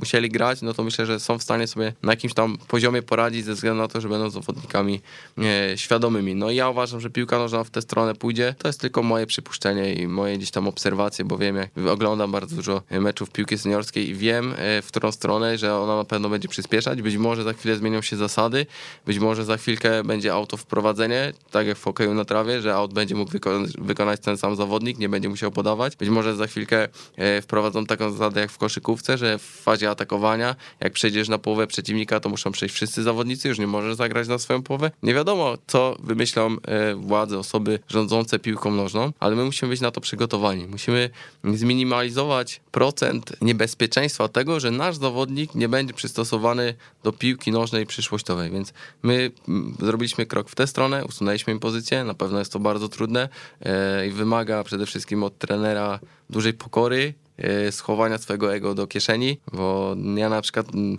jako ten, który to wprowadził, no tak jak jest takie przysłowie, szef bez butów wchodzi, no to ja również nie wygraliśmy żadnego turnieju, na którym byliśmy, zawsze tam drugie, trzecie, czwarte miejsca, no ale ja wiem, że to jest przyszłościowe, że ci zawodnicy teraz przegrywając, goniąc ciągle tego króliczka, e, nie mając tej glorii i chwały swoich pięciu minut teraz, wiem, że być może część z nich, tych najbardziej wytrwałych, bo to też trzeba wziąć pod uwagę, będzie miał szansę grać w piłkę. No ale oczywiście jest tyle czynników, tyle zmiennych, które będą na to wpływać, że no ja nie jestem w stanie przewidzieć, czy którykolwiek z nich będzie grał w piłkę, natomiast ja im chcę ułatwić tą drogę, utrudniając początek, tak, że początek jest dla nich najtrudniejszy, a później mam nadzieję, że jakoś będą sobie tam radzić. A czemu tylko roczniki reprezentacyjne w Akademii Rejsa trenują w, takich, e, w taki sposób, a nie wszystkie grupy? Macie 8 tysięcy dzieciaków ponad, tak? To jakbyście tak poszli grubo mm, i całą metodologię zaaplikowali na całą Polskę, no to pewnie byłoby później z tej masy łatwiej wyłapać e, perełki, które określoną e, metodologię już by znały, tak? Fundamenty mieli- mieliby we krwi. Tak, to prawda. Natomiast, y, żeby wprowadzić to na szerszą skalę, oczywiście potrzeba jest wielu ludzi i potrzeba jest przekonania do tego, czy rzeczywiście to funkcjonuje. Można powiedzieć, że zaczęliśmy od Poznania i z grup wyselekcjonowanych ze względu na to, że to jest tak jakby pilotaż. E, I zanim rozpowszechnimy to dalej, chcemy zobaczyć, jak to funkcjonuje w tych grupach. Już e, zarząd kierunkuje się w tą stronę, żeby rozpowszechniać to na takie regiony. To znaczy są grupy reprezentacyjne, załóżmy jakiegoś regionu, czy, czy Konińskiego, czy Leszczyńskiego, czy, czy w Gostyniu, czy w Zielonej Górze. I ci trenerzy przyjeżdżają na szkolenia, z tymi trenerami ja mam możliwość rozmowy, obserwacji, pokazywania, w jaki sposób chcemy trenować. E, No i oni to próbują wdrażać na początku. Jeżeli to rzeczywiście wypali i oni będą funkcjonować w taki sposób, w jaki my chcemy, to oni będą kolejnymi osobami, które będą to propagować w swoich jakby regionach. I wtedy będzie łatwiej przekazać to innym trenerom. Co moim zdaniem jest czynnikiem kluczowym, najważniejszym, że jest to ciężko wprowadzić, że do tego trzeba się przekonać. Tak jak powiedziałem na początku, jeżeli ktoś ma przekonanie, że tylko forma ścisła, ja to rozumiem. Ale jeżeli ktoś chce się przekonać do fundamentów gry i tak, w taki sposób pracować, to musi wychodzić od niego. To jest tak zwany proces internalizacji, czyli przyjmowania wartości, przyjmowania przekonań, które są już moimi wewnętrznymi przekonaniami, że ja nie robię tego odgórnie, bo Ludwiczak powiedział, o, wprowadzamy fundamenty, usuwamy pozycję, no to dzisiaj wszyscy w Akademii Piłkarskiej Rejsa usunęli pozycję i tak trzeba grać, bo część z nich robiłaby to twórczo. No tak samo, gdyby ktoś przygotował konspekt, rozdał nam tutaj trójce, to myślę, że każdy z nas inaczej poprowadziłby jednostkę treningową, która w teorii wygląda tak samo tak? ale każdy z nas jest inny, ma nie inny sposób prowadzenia jednostki, ma inny temperament, ma inne doświadczenie trenerskie, więc każdy z nas prowadziłby to inaczej. Ja nie chcę y, narzucać czegoś z góry, ja chcę, żeby to wypłynęło od osób, które przekonują się do tego i jest to ich droga postępowania, bo uważają, że jest to najlepsza droga. I tak to wygląda. Te kolejne regiony się zgłaszają, te kolejne osoby chcą zrozumieć to, w jaki sposób pracujemy, chcą to próbować wdrażać, chcą eksperymentować, ryzykować e, po to, żeby zobaczyć, jak to funkcjonuje. Jeżeli oni się do tego przekonają, no to, to powiedzą kolejnym osobom. Tu na początku mm, drogi w Akademii było tak samo. Ja też wchodziłem do jednego rocznika, pomagałem, asystowałem, przekazywałem te informacje trenerom, którzy teraz pracują w roczniku 2008. No i oni zinternalizowali te, te rzeczy związane z fundamentami gry, no i wierzą w to, że to jest najlepsza droga. Są kolejne roczniki, osoby, trenerzy, których my gdzieś tam wybieramy, których my, można powiedzieć, sami sobie wychowujemy, szkolimy, żeby wiedzieć, mieć świadomość tego, że konkretny trener e, jest świadom tego, w jaki sposób powinien pracować. Dwie minutki mamy do serwisu, e, więc jeszcze tak na, przed przerwą, e, Mateusz, czyli rozumiem, że ty odpowiadasz za szkolenie wszystkich tych trenerów, tak? I przekazywanie im wiedzy wiedzy? W jaki sposób e, to robisz? Mm, nie wiem, jest najpierw jakiś wstęp teoretyczny, a później e, w praktyce ich sprawdzasz i, i oceniasz, jakiś feedback dajesz, czy, czy jak to wygląda? To Ale znaczy... naprawdę mamy półtorej minuty. Dobrze, postaram się. E, to znaczy, jeśli chodzi o ten okręg poznański i reprezentację w Poznaniu, najmłodsze grupy tak. Ja jestem za to odpowiedzialny, ja wprowadzam tę metodologię i zazwyczaj jest tak, że trener, który będzie przejmował kolejny rocznik, my to wiemy, w sensie planujemy z wyprzedzeniem półrocznym, wiemy, że ten trener jest na to przygotowany, bo wcześniej, załóżmy, był asystentem w którejś z grup, która już tę metodologię wprowadzała. E, widzieliśmy go w jednostce treningowej, widzieliśmy, jak on funkcjonuje w grupie, widzieliśmy, jak on reaguje na pewne rzeczy podczas meczu, jak się zachowuje podczas meczu, więc to jakby osoba, która przejmuje kolejny rocznik w Poznaniu, o tyle jest mi łatwiej, że e, mamy przy każdej grupie, grupa się składa załóżmy z 28 osób, ona jest podzielona na dwie grupy treningowe, przy każdej grupie treningowej są ci sami trenerzy, na przykład trzech trenerów, 14 zawodników. Jest pierwszy trener, jest drugi trener, jest asystent. I ten drugi trener za chwilę, tak jak było u mnie, mój drugi trener teraz prowadzi rocznik 2011. E, za chwilę drugi trener z rocznika 2011, być może będzie rocz, trenerem rocznika 2013. E, asystent w moim roczniku za chwilę będzie drugim trenerem w roczniku 2012 i tak dalej, i tak dalej. Więc to nie jest ktoś, kto nagle przychodzi i mówi, okej, okay, dobra, ty będziesz trenerem u nas, bo fajnie dziś naprowadzić jednostkę treningową, tylko to jest taki proces przygotowujący trenera, żebyśmy wiedzieli, że bierzemy za niego odpowiedzialność, ale wiemy, że on jest przygotowany do tego, żeby prowadzić jednostki, prowadzić grupę w taki sposób metodologiczny, jaki chcemy.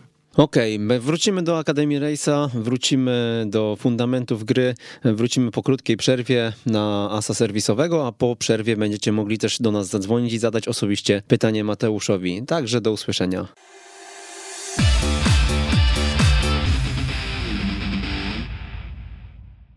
Jak uczyć futbolu? Na antenie radia Weszło FM trwa monolog Mateusza Ludwiczaka. Śmiejemy się Przemysław Mamczak, Paweł Szymański i właśnie Mateusz, trener Akademii Piłkarskiej Rejsa 22 219 50 31. Możecie dzwonić i zadać Mateuszowi osobiście pytania, tylko prosimy, żeby były stricte związane z tym, o czym mówimy dzisiaj, czyli pedagogika nielinearna, fundamenty e, gry, żebyśmy tutaj się nie rozdrabniali, bo czasu nie mamy za wiele. Mateusz, powiedziałeś o zasadzie stop. E, ja się zastanawiam, tak chyba to jest najtrudniejszy element pracy trenera, szczególnie w waszej metodologii. Jak znaleźć złoty środek e, w tym e, zatrzymywaniu gry właśnie, bo jak będzie tego za dużo, to za, zanudzimy chłopaków staniem, gadaniem, nie będzie intensywności. W drugą stronę, jak będzie za rzadko, no to nie przekażemy tego, co chcemy przekazać, więc podaj jakąś radę. Zdecydowanie, to jest najtrudniejsza rzecz, zwłaszcza w fazie początkowej, jeżeli trener dopiero zaczyna pracę w taki sposób. Kiedy kiedy zatrzymać, jak zatrzymać, kiedy wyłapać ten moment, bo ja muszę cały czas obserwować, muszę wiedzieć, co się dzieje, kiedy powiedzieć stop, żeby zadać dobre pytanie i tak dalej. Ja często stosuję taką zasadę, że jak mówię stop i ktoś tam jeszcze pobiegnie, czy jest jakiś problem, to cofam sobie do tej sytuacji, mówię ustaw się trzy kroki w prawo, trzy kroki w lewo, no tak stałeś, ty byłeś tu i tak dalej, i tak dalej. Układam sobie tych zawodników w taki sposób, żeby wyolbrzymić sytuację, którą chciałem im przedstawić i pokazać to rzeczywiście, co powiedziałeś, nie możemy też doprowadzić do sytuacji, że zaczyna się gra, trener co chwilę krzyczy stop, stop, stop i właściwie nie ma żadnej frajdy dla zawodników.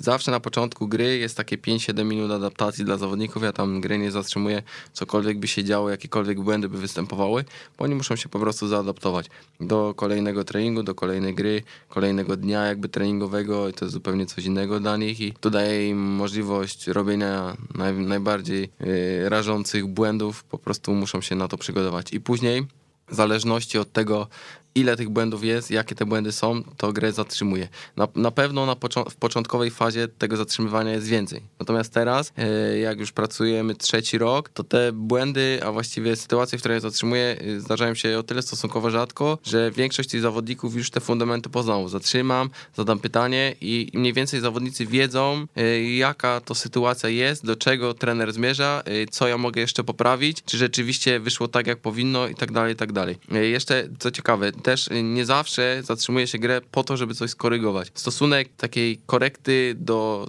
takiego pozytywnego bodźca, takiej pozytywnej informacji o super stoicie, super jesteście ustawieni, oczywiście zadając pytanie, czy tu jest dobrze, czy tu jest dobrze, co uważasz, czy jest dobra odległość i tak dalej. Mówię, super, zobaczcie, jesteście bardzo dobrze ustawieni na przykład w fazie bronienia. Tak, to jest załóżmy tam 10%, 20% y, podczas jednostki treningowej zatrzymywania, reszta to jest korekta. I jeżeli jednostka treningowa trwa półtorej godziny i mam 45 minut na grę, no to myślę, że nawet jeżeli zatrzymam te 10 razy plus minus, no to nie jest jakoś dużo czasu i też trener musi wyczuć, w którym momencie odpuścić zawodnikowi. Nie będę zawodnika męczył 7 minut, widząc, że on nie rozumie o co chodzi, tylko po to, żeby dojść do jakiegoś rozwiązania. Najlepiej, jeżeli jest jakiś problem, zakończyć stwierdzenia, kończyć pytaniem zamkniętym, gdzie odpowiedź jest tak albo nie. Czy uważasz, że to jest dobra sytuacja dla ciebie, żeby pomóc koledze? Tak, nie. Jeżeli powie e, tak, ale robi źle i wie, że to jest dlatego, że strzelał, no to po prostu go zostawiasz, gra toczy się dalej. Albo po prostu widzisz, że zawodnik ma jakieś problemy i mówię, e, zadaj pytanie do grupy, co myślicie, kto uważa, że powinno być tak. Podnoszą rękę, bo na przykład to, to, siam to i owam to. Więc y, przyspieszam, zwłaszcza teraz w taką pogodę, jak trenujemy zimą, cały rok na boisku, jest zimno i ci zawodnicy nie mogą za długo stać, to też jedno, dwa, trzy pytania, koniec. Też są czasami zatrzymywania takie kompleksowe. Zatrzymuję grę, zadaję pytanie jednemu, drugiemu, trzeciemu, czwartemu i za chwilę okazuje się, że przestawiają się wszyscy zawodnicy w drużynie i na dobrą sprawę e, łapiemy 4, a czasami nawet 10 fundamentów w jednym zatrzymaniu, tak? I to trwa załóżmy 2-3 minuty, jest te 10 fundamentów, gramy dalej i znowu zatrzymuję jedną, dwie rzeczy, poprawiam tak dalej, tak dalej. To jest kwestia, myślę, tylko i wyłącznie doświadczenia, praktyki, nabierania tej praktyki. Trener sam po czasie zobaczy, kiedy warto, kiedy nie, kiedy czasami nawet można taką podpowiedź e, zabrać zawodnika, żeby zszedł na chwilę z boiska, pokazać mu, jak wygląda sytuacja, powiedzieć, a zobacz, byłeś tu i tu i tak dalej, zrobić taki taki błąd, myślisz, że to było dobre czy nie? No mówię, że nie, albo tak, że my, mm, dlaczego tu stałeś, a nie tam? No bo myślałem, że zagra do mnie piłkę. A czy mógł zagrać jakby przeciwnik? No nie, załóżmy nie tworzyli linii podania, więc wyrywam go jakby z kontekstu gry, pozostali zawodnicy grają, a ja mu zadaję pytanie tak na boku, żeby też czasami go wyrwać z gry, żeby nie zatrzymywać, żeby wszyscy zawodnicy, którzy wiem, że w większości ten fundament jest zrealizowany, e, żeby nie było problemu, że ta intensywność treningu spada.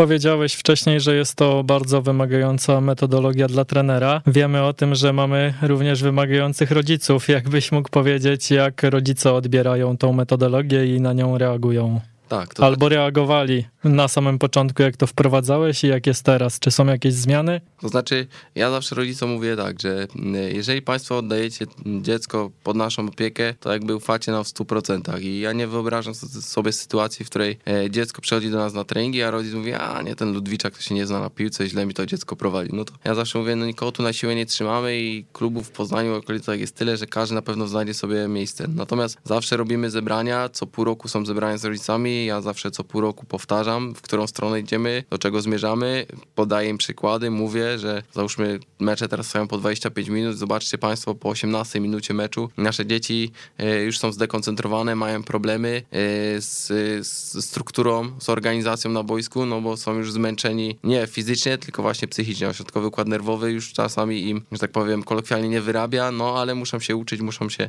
rozwijać, żeby za ileś tam lat byli przygotowani na 90 minut gry. W młodszych rocznikach, zanim się w ogóle e, skończy ta ostateczna selekcja, też robimy zebranie, jest dyrektor sportowy, jest trener prowadzący, jestem ja jako koordynator, też wyjaśniamy, jaka jest nasza metodologia, dlaczego zatrzymujemy grę, dlaczego wprowadzamy te fundamenty gry, do czego dążymy i tak dalej, i tak dalej. Chcemy, żeby rodzic w naszym procesie był współtwórcą. To nie jest tak, że my go wyganiamy i mówimy, państwo się nie interesują. E, no, dajemy im w stopniu takim podstawowym, bo myślę, że też nie warto ich wdrażać i opowiadać im, czym jest postęp, tym, czym ofensywna asekuracja, czym defensywna jedność. Tylko chodzi o to, żeby oni wiedzieli, dlaczego tak pracujemy, dlaczego trener zatrzymuje grę, dlaczego zadaje pytanie, dlaczego wychodząc na mecz dzieci nie mają pozycji, dlaczego jest taki bałagan na boisku czasami organizacyjny, więc żeby patrząc z boku, nie, nie szli zwracając zawodnikiem na przykład do domu, nie mówili mu, słuchaj, nie rób tak jak trener, bo powinieneś robić tak czy siak, bo działają na niekorzyść dzieci. I ja myślę, że zawsze trener jest etykietą drużyny i to on jest jakby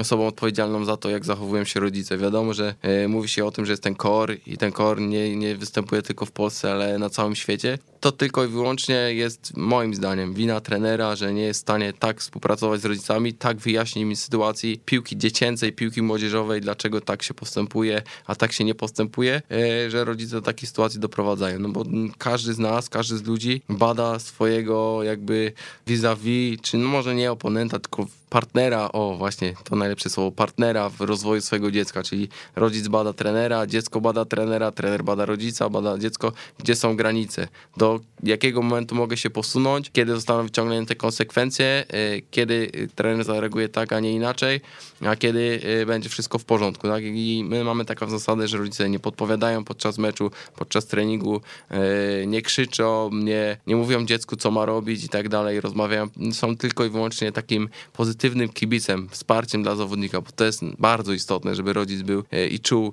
i dziecko czuło, że rodzic jest w tym procesie, tylko żeby on był jakby partnerem dla trenera, a nie właśnie oponentem, że przeciągamy e, linę, to trener, to rodzic, to rodzic, to trener i dziecko do końca nie wie, co ono ma robić, bo trener mówi jedno, a rodzic drugie. Więc świadomość, współpraca e, do tego, żeby, żeby wiedzieć, że my jako trenerzy działamy dla dobra dziecka, a nie po to, żeby, żeby coś, e, jakieś krzywdę im wyrządzić. Nie ma jeszcze telefonów do studia, ale na naszym profilu facebookowym zadaliśmy pytania, a w zasadzie prosiliśmy naszych fanów o to, żeby mogli zadawać pytania do ciebie i jedno jednym z nich jest y, autorem Janek Zemczak, który nasz, pyta... Nasz fan.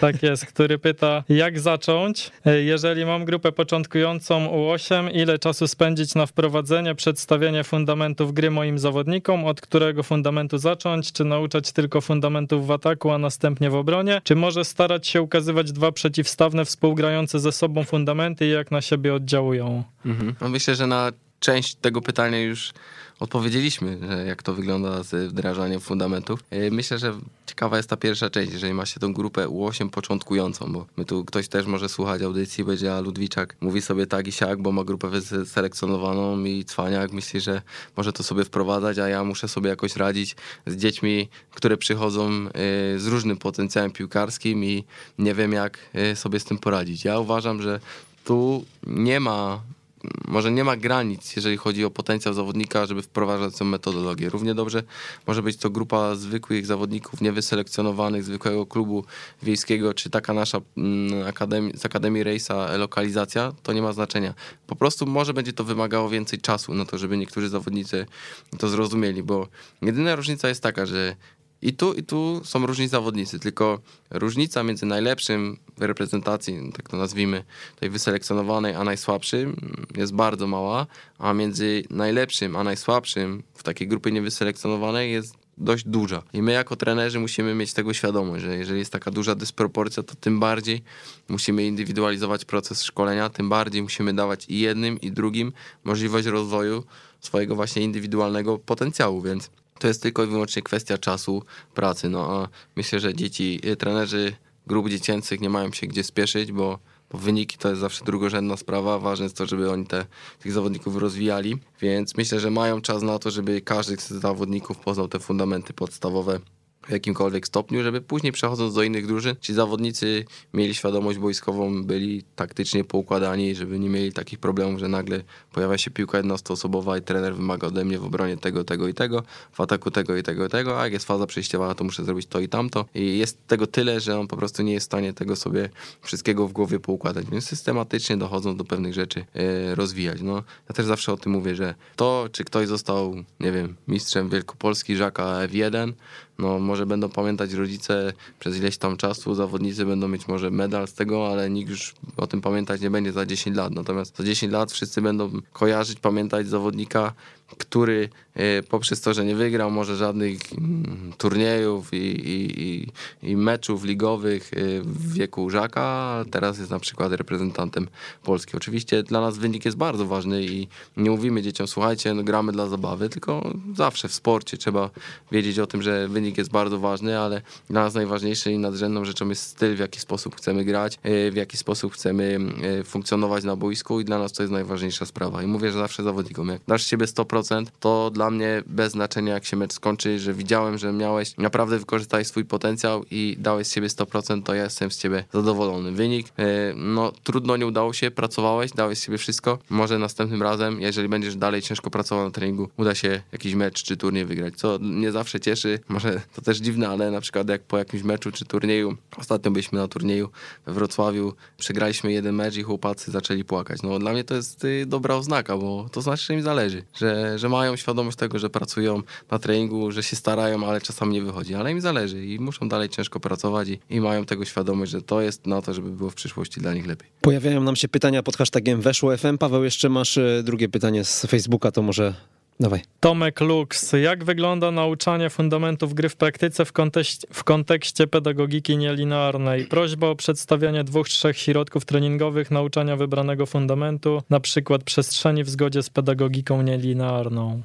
Mhm. No, tak jak wcześniej powiedziałem, tu nie ma podziału na, na mikrocykle, nie ma podziału na ćwiczenia czy, jedno, czy środki treningowe przygotowujące do konkretnego, konkretnego fundamentu gry. Tutaj po prostu jest praca, rzeźbienie całościowe. Tak? Widzenie przez trenera ogółu piłki nożnej, widzenia organizacji gry i zatrzymywania. I tu akurat przestrzeni można moim zdaniem tylko i wyłącznie nauczyć poprzez to, że zatrzymuje się grę. Czy to jest gra 3 na 3 4 na 4 7 na 7 to już jest kwestia trenera. Zatrzymuje, zadaje pytania, czy zawodnik może tą przestrzeń wykorzystać. Ważne jest to, żeby to zargumentował, bo zawodnik powie, no dobra, ustawię się szeroko, ale co mi to daje, tak? I zadaje, zadaje się na przykład pytanie, zobacz, czy jak będziesz stał szerzej, to czy będziesz miał więcej czasu na przyjęcie piłki, czy będziesz miał więcej czasu na podjęcie decyzji, czy zawodnik z drużyny przeciwnej będzie miał utrudnione zadanie w obronie i będzie musiał więcej obserwować, bo ty nie będziesz blisko przeciwnika, tylko będziesz szerzej i on będzie musiał odwracać głowę. Czy utrudni mu to bronienie? No tak. No i on wtedy wie, że są argumenty, są jakieś przesłanki ku temu, żeby rzeczywiście grać szeroko, żeby tą przestrzeń na boisku wykorzystywać. Łysy Ins na Twitterze. Czy w jednostce treningowej jest jeden wiodący fundament, który realizujecie? Nie, nie. Tak jak powiedziałem, 10 fundamentów tak staramy jest. się przekazać. Jeżeli jest jakiś rażący, który pojawia się u każdego zawodnika i jest nim największy problem, można zatrzymać dwa albo trzy razy ten fundament, ale to nie jest tak, że dzisiaj mówię sobie, a dzisiaj przestrzeń i zatrzymuję większość czasu na przestrzeń. Po prostu jest kwestia tego, że e, zawodnicy muszą mieć świadomość, że ci, którzy na przykład już przestrzeń zrozumieli, to muszą mieć jakiś dodatkowy bodziec na treningu, muszą mieć możliwość doświadczania nowych e, sytuacji boiskowych, żeby sobie to do swojego, że tak powiem, do swojej bazy danych, fundamentów gry dołożyć. Michał Pałyska, co zrobić, gdy u siedmiolatka spada chęć do trenowania, choć od trzech lat piłka i treningi jarały go maksymalnie i przynosiło to efekty? Odpuścić?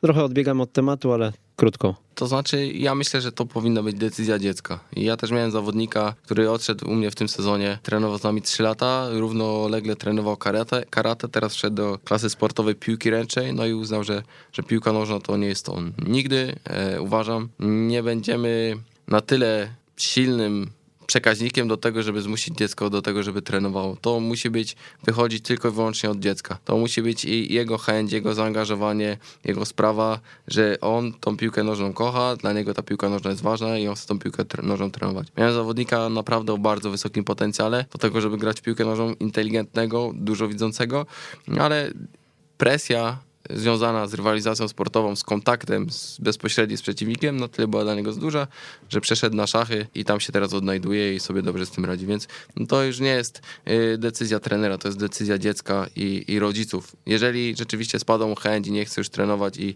ma z tym problem, można to też przeczekać. Też był nas zawodnik, który nagle się wypalił i powiedział, że on nie chce już trenować, trenował 3-4 razy w tygodniu, nie chciał trenować, miał pół roku, 3 miesiące przerwy, ale zrozumiał, że piłka nożna jest dla niego najważniejsza. Wrócił, no i teraz naprawdę gra na bardzo dobrym poziomie. Powiedziałeś wcześniej o tym, że zazwyczaj u was jest tak, że asystent lub drugi trener przyjmuje dany rocznik. Czy jest taka w ogóle możliwość, żeby jakiś trener z zewnątrz włączył się w wasze struktury i objął daną grupę, pracując właśnie według tej waszej metodologii, czy raczej nie ma takiej możliwości? Jest, oczywiście, natomiast to jest dłuższy proces. To nie jest tak, że ktoś przychodzi z ulicy i mówi, słuchajcie, ja się znam na fundamentach gry, e, ja chcę prowadzić u was grupę. My musimy tego trenera poznać, bo co innego jest deklaracja, co innego oczywiście jest to, jak to wygląda w praktyce. Więc zawsze dajemy mu taką możliwość, żeby przy jakiejś grupie pozostał jako drugi trener chociażby, żeby zobaczył, jak to wszystko funkcjonuje, e, żebyśmy my mieli też przekonanie do tego, że jak oddajemy mu grupę, no to wiemy, że on sobie poradzi i będzie pracował tak, jak my rzeczywiście chcemy, żeby pracował. Ja na przykład jako koordynator mam, to na przykład ktoś powie, że a to słabe, że macie warunki infrastrukturalne, że mamy jedno boisko, na którym trenują trzy drużyny, a dla mnie to jest idealne, czy nawet czasami cztery po ćwiarce. Dla mnie to jest idealny układ, bo ja na przykład mając równolegle trening z trenerami rocznika od 2.8 do 2.11 mam możliwość widzenia, jak ci trenerzy pracują, jak oni się odnoszą do zawodników i tak dalej, więc jako koordynator dla mnie jest to duże uproszczenie widzenia tych trenerów i ja mam do nich pełne zaufanie. Ja nie muszę do nich przyjeżdżać co jednostkę treningową, nie muszę ich, nie wiem, w jakikolwiek sposób śledzić, czy kontrolować, bo wiem, że za chwilę on będzie robił inaczej, a założona jest inaczej. Bo ja wiem, że tak jak powiedziałem, proces internalizacji jest już u nich zaszczepiony i wiedzą, że to jest najlepsza droga, wiedzą, że to jest droga trudna. Tak jak ktoś kiedyś powiedział, 99% w piłce nożnej, a właściwie w pracy trenera, która po części jest bardzo niewdzięczna, no bo zawsze się wszelkie rzeczy złe to, to, to wina trenera. 99% to jest pot, e, ból i łzy, a tylko 1% gloria chwała w piłce nożnej gloria i chwała to nie jest wygranie meczu, tylko widok rozwijającego się zawodnika. Mateusz, jak twoim zdaniem poprawiać swój warsztat trenerski i w kontekście widzenia tych błędów, bo dostrzeżenie ich na pewno jest dużym wyzwaniem dla trenera, e, więc i w kontekście fundamentów i w kontekście analizy gry, czytania gry po prostu nawet jak sobie oglądamy mecz i włączymy go w telewizji, jak twoim zdaniem można zrobić progres? To znaczy, ja uważam, że on się dzieje y, samoczynnie, tak jak wam powiedziałem wcześniej, że to jest kwestia doświadczenia, kwestia praktyki. Ja też na początku miałem, bo największy problem jest taki, że w grze wewnętrznej swojej drużyny musisz obserwować drużynę atakującą i drużynę broniącą jednocześnie. I na dobrą sprawę jest to o tyle trudne, że musisz widzieć pozycję obu drużyn jednocześnie i musisz wychwytywać, czy ten zawodnik, który wygrał pojedynek jeden na jeden, strzelił bramkę, czy to była zasługa drużyny atakującej, czy to jednak był błąd drużyny broniącej. To też jest kwestia pracy, tak jak mówiłem. No tu największą pracę wykonuje się na treningu. Nie możesz przyjść, mówisz, o okej, okay, 30 minut końcowe to gra końcowa, grajcie, tylko to jest te 45 minut naprawdę ciężkiej pracy, obserwacji, zatrzymywania e, i rozwijania. No i to jest właśnie dobre, że rozwijania siebie jako trenera, bo poprzez obserwację. I myślę, że to jest jeden z czynników kluczowych do tego, żeby, żeby się rozwijać w tym warsztacie. No druga sprawa, no oglądanie innych meczów na pewno też dużo pomaga pomaga, dużo daje. Czy nagrywanie meczów własnej drużyny i analizowanie tego e, w wolnym czasie powoli, spokojnie. Ja też potrzebowałem dużo czasu, żeby się w tę metodologię wdrożyć, żeby zrozumieć fundamenty gry. Akurat miałem możliwość wyjazdu do tej Portugalii, obserwacji i rozmowy z trenerami no akurat z Benfiki Lizbona, więc yy, było tyle yy, dla mnie dobrze, że miałem z nimi kontakt po powrocie do Polski. Cały czas miałem możliwość yy, podpytywania, cały czas miałem możliwość korygowania swoich błędów, myślenia y, na temat fundamentów gry, więc no, to też nie jest prosta sprawa. I z góry też powiem, jeżeli ktoś z trenerów mm, chciałby zobaczyć, jak my pracujemy, no my jesteśmy otwarci na, na, na trenerów z innych klubów. Jeżeli ktoś chce przyjechać, zapraszamy. Można się ze mną skontaktować, ja powiem kiedy, jak trenujemy. Może poprzyjeżdżać na jednostki treningowych różnych grup, poobserwować, bo myślę, że najlepiej jest zobaczyć to w praktyce, jak to wygląda e, rzeczywiście z grupą, konkretnie jak zadaje się pytania, jak się zatrzymuje grę, jak to wszystko funkcjonuje, bo wtedy najłatwiej e, zrozumieć, jak to wygląda. Później wrócić do siebie, wdrożyć to w swoją jakby strukturę, w swój klub, w swoją drużynę, znowu pojechać, popytać, zadawać pytania, obserwować, znowu wrócić i tak dalej, i tak dalej. Taką metodą e, przenoszenia tego może nie w skali 1 do 1, ale przenoszenia prób błędów i korygowania swoich błędów na, na zasadzie współpracy z osobą, która no jakby już jakąś tam e, wiedzę na ten temat ma. A wiesz może, czy jakieś ośrodki w Polsce pracują według tej metodologii oprócz Akademii Rejsa, czy Szczerze mówiąc, yy, na chwilę obecną nie mam takich sygnałów, żeby ktoś pracował na fundamentach gry w taki sposób, w jaki my pracujemy. Wiem, że Lech Poznań to była, trzeba im oddać, to była pierwsza drużyna w Polsce, która wprowadziła fundamenty gry. E, trener Emil Car- Carvalho e, jako pierwszy w Polsce te fundamenty też w jakimś tam stopniu w Wielkopolsce rozpropagował. Natomiast oni troszkę te fundamenty inaczej postrzegali, inaczej wdrażali. Taką metodologię, którą my mamy, którą można nazwać dorastanie w grze i tą, którą wdrażamy w Akademii Piłkarskiej Rejsa, e, myślę, że tylko my. Chociaż mm, jeżeli ktoś tego słucha i powie, że się z tym nie zgadza, to, to bardzo chętnie e, się z taką osobą skontaktuję, proszę o, o kontakt do mnie, no to, to z taką osobą chętnie porozmawiam i wymienimy się poglądami, jak to tam u nich to wygląda. No to jakbyś mógł powiedzieć jeszcze właśnie, jak się z tobą skontaktować i gdzie cię znaleźć? E, Mam profil na Facebooku, e, tam chyba byłem zaznaczony u was ostatnio w Ekstratrenerze, e, więc przez Facebooka mm, myślę, że to jest najłatwiejsza forma, przez maila m.ludwiczak.akademiarejsa.pl To są takie kanały, które myślę najłatwiej, w najłatwiejszy sposób do mnie dotrzeć. No i jestem też na treningach w Baranowie, poniedziałek, środa, czwartek, 17.30, 20.30. E, Tam najczęściej, jeżeli nie mam jakiegoś wyjazdu, czy właśnie wizy- wizyty gdzieś, czy pomagania jakimś trenerem, no to jestem na treningach. A jak mnie nie ma, to są trenerzy, za których e, ręczę e, i wiem, że oni robią bardzo dobrą robotę i można u nich też podpytać, porozmawiać. Oni też są otwarci, chętni i na pewno pomogą i swoim doświadczeniem, i swoimi jakimiś tam wskazówkami trenerom pomogą. A Mateusza, jakie masz cele, marzenia na najbliższe lata, może miesiące? Trudno powiedzieć, bo piłka nożna ja uważam, że to też jest jako sport y, i jako praca trenerska trudna do, do określenia, co się wydarzy za miesiąc, za pół roku, za rok. E, Na pewno chciałbym tą metodologię dalej rozwijać w, w Akademii Piłkarskiej Rejsa, bo, bo myślę, że, że jest to ciekawe i, i mnie to bardzo interesuje, jak to dalej się potoczy z tymi piłkarzami, co się z nimi dalej wydarzy. Jeżeli chodzi o moją karierę, karierę, przygodę piłkarską jako trenera, jeszcze nie wiem. Na razie na pewno do końca sezonu jestem w Akademii Piłkarskiej Rejsa, pracuję z rocznikiem, w którym jestem. Co dalej się wydarzy, trudno powiedzieć. Czy mam jakieś marzenia trenerskie? Też trudno powiedzieć, bo e, robię, robię to, co lubię e, na poziomie, na którym jestem. Jeżeli jest, będzie jakieś wyzwanie, jeżeli ktoś będzie chciał, e, żebym podjął się jakiegoś wyzwania, czy w innym klubie, czy na jakimś innym poziomie, ja zawsze jestem na to otwarty i zawsze się do tego przygotowuję, e, żeby jeżeli zostanę wyrwany do odpowiedzi, e, zdać, czy odpowiedzieć na ocenę bardzo dobrą, a nie tylko dostateczną, więc cały czas gdzieś ten swój warsztat poprawiam, cały czas chcę być e, lepszym trenerem, uczę się nowych rzeczy,